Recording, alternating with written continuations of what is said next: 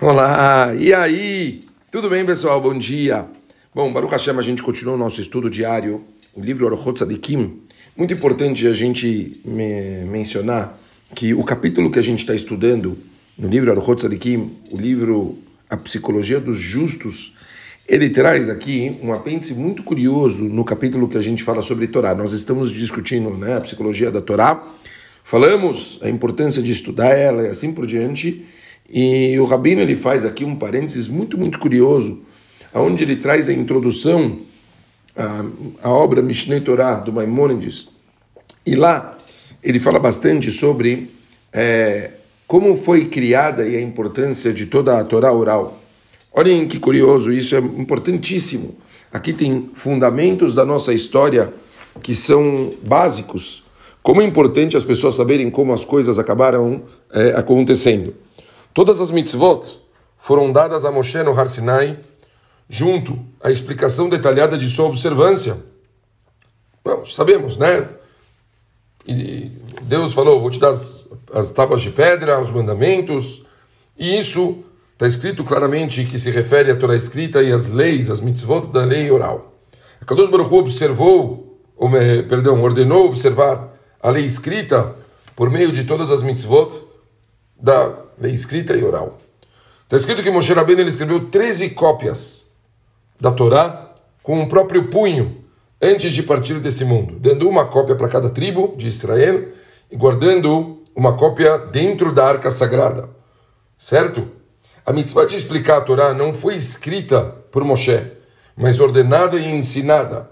As coisas foram todas oralmente, para Yoshua, para os anciões e toda a nação de Israel, para todo mundo cumprir. Óbvio, não tinha como Moshe Rabbeinu descer com uma enciclopédia imensa carregando pelas mãos. Ou seja, as coisas foram estudadas oralmente. A Torá escrita é, é os pontos principais e oral é a explicação de tudo. Então, desde os dias de Moshe até os dias de Rabi Udá nasci, nenhum livro foi escrito sobre a prática das mitzvot.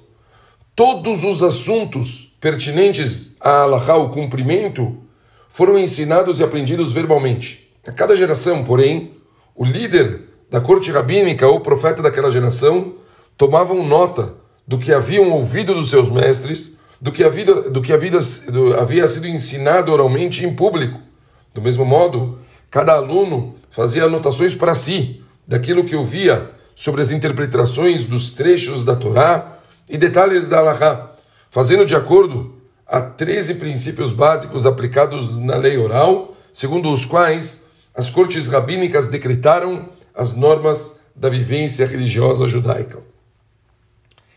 Essa era a prática comum da Torá, da lei oral, até o surgimento de Rabi Udá Nassi, que ao ver o número de estudantes da Torá diminuir surpreendentemente, as aflições que abatiam sobre o povo Yehudi aumentaram.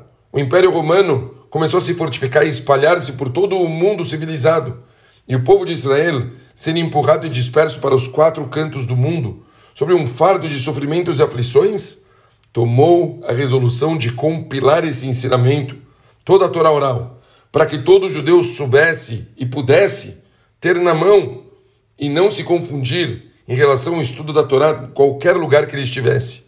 Essa compilação é chamada Mishnah. Durante todos os dias de sua vida, ele e sua corte rabínica passaram a ensinar a Mishnah, a Torá oral, que é a base de tudo, em público, na presença dos sábios de Israel, para que estes pudessem absorver esse ensinamento e transmiti-lo às gerações seguintes. Os discípulos de Rabi Udá, assim, também compilaram alguns estudos. Rav compilou Sifra e Sifri para explicar e tornar conhecidos os princípios da Mishnah. Rabhia compilou a Tosefta para esclarecer os assuntos da Mishnah. Rab Roshaya e Rab Kapará compilaram as Braitot para explicar os termos da Mishnah. As coisas seguiram esse rumo até a época dos Amoraim, cujas diferenças de interpretação dos assuntos mencionados acima deram origem ao famoso Talmud. O Talmud da Gemara, primeiramente Rabbi Yohanan compilou um Talmud em Jerusalém, em Israel, cerca de 300 anos após a destruição do Beit HaMikdash. 100 anos depois, Ravashi compilou o Talmud da Babilônia, onde vivia. Ambos se dedicaram a elucidar conceitos e palavras da Mishnah, aprofundando-se nas questões elucidadas por cada escola rabínica, desde Rabbeinu Akadosh, Rabi Udan, assim, até a compilação da Gemara. Nessas duas compilações talmúdicas, a Tosefta, a Sifra e Sifri, saiu toda a legislatura judaica, especificando o permitido ou proibido, puro ou impuro, obrigatório ou não, numa corrente inquebrável, que remonta aos tempos de Moshe, que recebeu a Torá com as mesmas especificações do Har Sinai. O Talmud também inclui decretos dos rabinos e profetas de cada geração, promulgados por servirem de cerca e volta dos mandamentos da Torá, como nosso mestre Moshe, de abençoada memória, nos instruiu, e guardareis os meus mandamentos. Em outras palavras, faça uma cerca para salvaguardar minhas ordenanças. O Talmud inclui também costumes e decretos de cada geração, da forma instituída pelo Beidin de cada época, e dos quais não podemos nos desviar, como está escrito, conforme mandado as leis que te ensinarem, e conforme o, ju o juízo que te disserem farás. Não te desviarás da sentença que te anunciarem, nem para a direita e nem para a esquerda. Isso se refere a todos os detalhes desconhecidos da lei, que foram promulgados de acordo com os 13 princípios da lei judaica, sobre os quais se basearam os sábios de cada geração e que foram compilados por Ravashi Nagmará, que descreve os detalhes da lei oral, desde os dias de Moshe até a época da sua compilação. Só mais um pouquinho para eu terminar a história, para vocês entenderem todo o contexto. Depois da época dos Amoraim, veio uma outra geração dos Geonim, onde eles estavam super envolvidos no Talmud, tanto da Babilônia quanto em Jerusalém, também com Sifrá, Sifri, esses, todos esses conteúdos, e esses sábios iluminaram um caminho para o entendimento de mistérios do Talmud e seus detalhes. Além de ser uma obra, algumas, né, eles soltaram várias obras de aprofundamentos da lei, ciência e princípios morais e religiosos judaicos, e por terem sido escritos em dois idiomas, hebraico e aramaico, mesclados alguns dialetos falados na época, a Gemara era de compreensão mais fácil para as pessoas que viveram na época e nos lugares que foi compilado. Na geração dos Geonim, a linguagem já era um pouco desconhecida em quase todo o mundo, e até na Babilônia, a, que menos estudado. Ou seja, era uma coisa que passava para realmente quem sabia, para quem conseguia estudar pelo aramaico, que era uma língua difícil.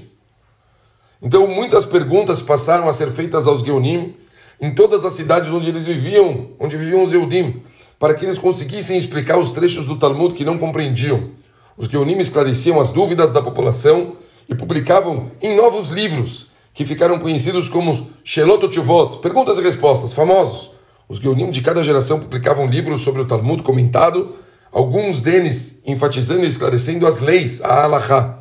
Outros comentando determinados tipos de histórias, explicando situações éticas, capítulos da Mishnah, Gemara, que formaram todo o Talmud. Compilaram também livros em relação às mitzvot, sobre o que é puro, o que é impuro, e assuntos pertinentes às necessidades daquela época, para auxiliar a compreensão de todos aqueles que tinham dificuldade de se apro de aprofundar no Talmud. Esse serviço divino tem sido levado desde a época dos Geonim até a nossa geração, cerca de 1100 anos após a destruição do segundo templo, exatos 4.937 anos desde a criação do universo, até estou falando a época do livro Orochot Tzadikim. Hoje, atravessamos uma era de incertezas, perseguições, onde a sabedoria foi posta de lado por muitos e os números de sábios decresceu, levando consigo os segredos das Escrituras, que antes estavam ao alcance de todo mundo. Como resultado, foi necessário compilar uma extensa literatura rabínica autoexplicativa para auxiliar o estudo dirigido da Torá. Bom, ainda temos o que falar, mas esse, esse, essa parte histórica era necessária para a gente entender o quanto tudo que a gente estuda até hoje tem uma fonte, uma raiz e uma base centrada, onde o que nós estamos estudando hoje são coisas de dois, três mil anos atrás, e todas as fontes elas são as mesmas, que simplesmente a gente busca caminhos de entendimento. Os livros hoje, o objetivo deles é simplesmente cada vez mais mastigar o conteúdo complexo, tanto da Mishnah quanto da Gemara, para que a gente possa ter acesso a essa sabedoria e saber exatamente como a gente deve se comportar, tanto em assuntos de leis, quanto em assuntos de moral e ética.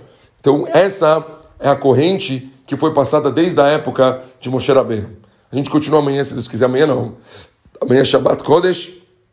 Domingo, a gente continua, se Deus quiser. Um beijo grande para todo mundo e Shabbat Shalom.